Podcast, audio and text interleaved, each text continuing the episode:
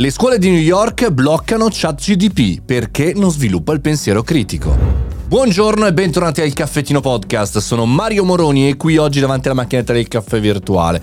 Ci facciamo un Caffettino Podcast raccontando, criticando, in qualche maniera prendendo anche spunto dalle notizie che arrivano questa volta dall'altra parte dell'oceano perché parliamo di New York, delle scuole pubbliche che hanno deciso di limitare l'accesso a chat GPT.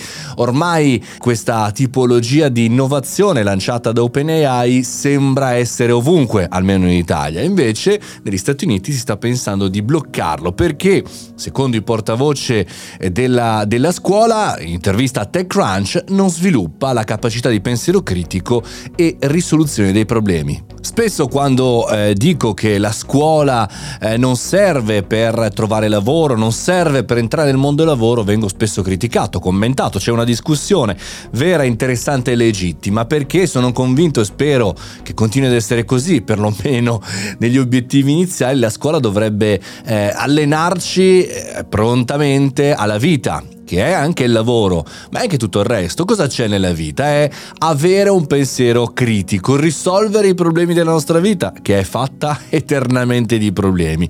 Non solo e semplicemente trovare lavoro. Se fosse solo un problema tecnico, probabilmente dovremmo starcene a casa come ragazzi a scuola, se fosse solo quindi un problema di nozioni. E invece, invece il problema è tutto il resto. Interessante questa notizia perché viene bloccata per tutte le scuole newyorkesi e poi la singola scuola deve fare richiesta per poterlo disabilitare. Un po' come accade per YouTube, per i social, in cui le scuole sono bloccate o WhatsApp per non interferire nelle lezioni e nei temi che una persona deve studiare. Lo so cosa state pensando, lo stesso parallelo di 5, 10, 15, 20 anni fa con il web, con i social, con i forum e con, diciamo così, i compiti già fatti online. Vero, vero, ma a scuola, a scuola deve comportarsi in una maniera, a casa ognuno, i genitori, i ragazzi fanno quello che vogliono o che possono. Tant'è che OpenAI, la società che crea chat GPT, ha detto per la prima volta, ha confermato per la prima volta nella sua storia che sta lavorando su una sorta di filigrana, diciamo così, tecnica tecnologica digitale per capire se quel singolo testo arriva da chat GPT. E cosa vuol dire? Vuol dire che te lo devi elaborare, quindi può essere uno spunto, ma non può essere utilizzato per la scuola. Chiaramente le scuole che adotteranno un controllo o che tecnologicamente sono avanzate. Immaginate la scuola pubblica italiana. C'è quel professore, quella scuola che ha già un filtro per accedere a questi siti e se ce l'hai i compiti sono digitalizzati e quindi possiamo capire se arrivano da lì.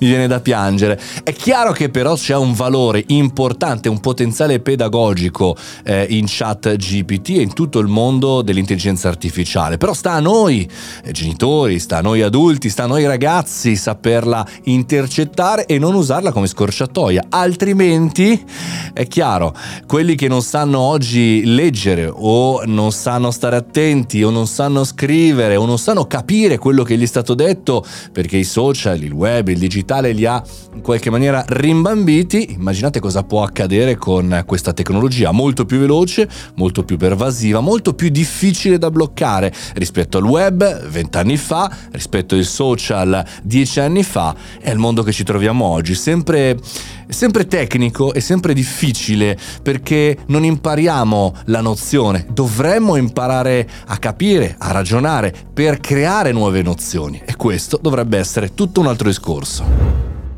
Sono sempre più tentato nel fare un podcast sull'intelligenza artificiale, ma dal mio punto, il solito critico, cercando di entrarci non dal punto di vista tecnico, tecnologico, ce ne sono e ci saranno mille, ma critico, etico. Fatemi sapere cosa ne pensate. Ho già ricevuto tante mail, continuate a scrivermi e può essere un bello spunto, un podcast da fare tutti assieme. Buona giornata, buona scuola, buono studio e anche buon lavoro. Ci sentiamo domani.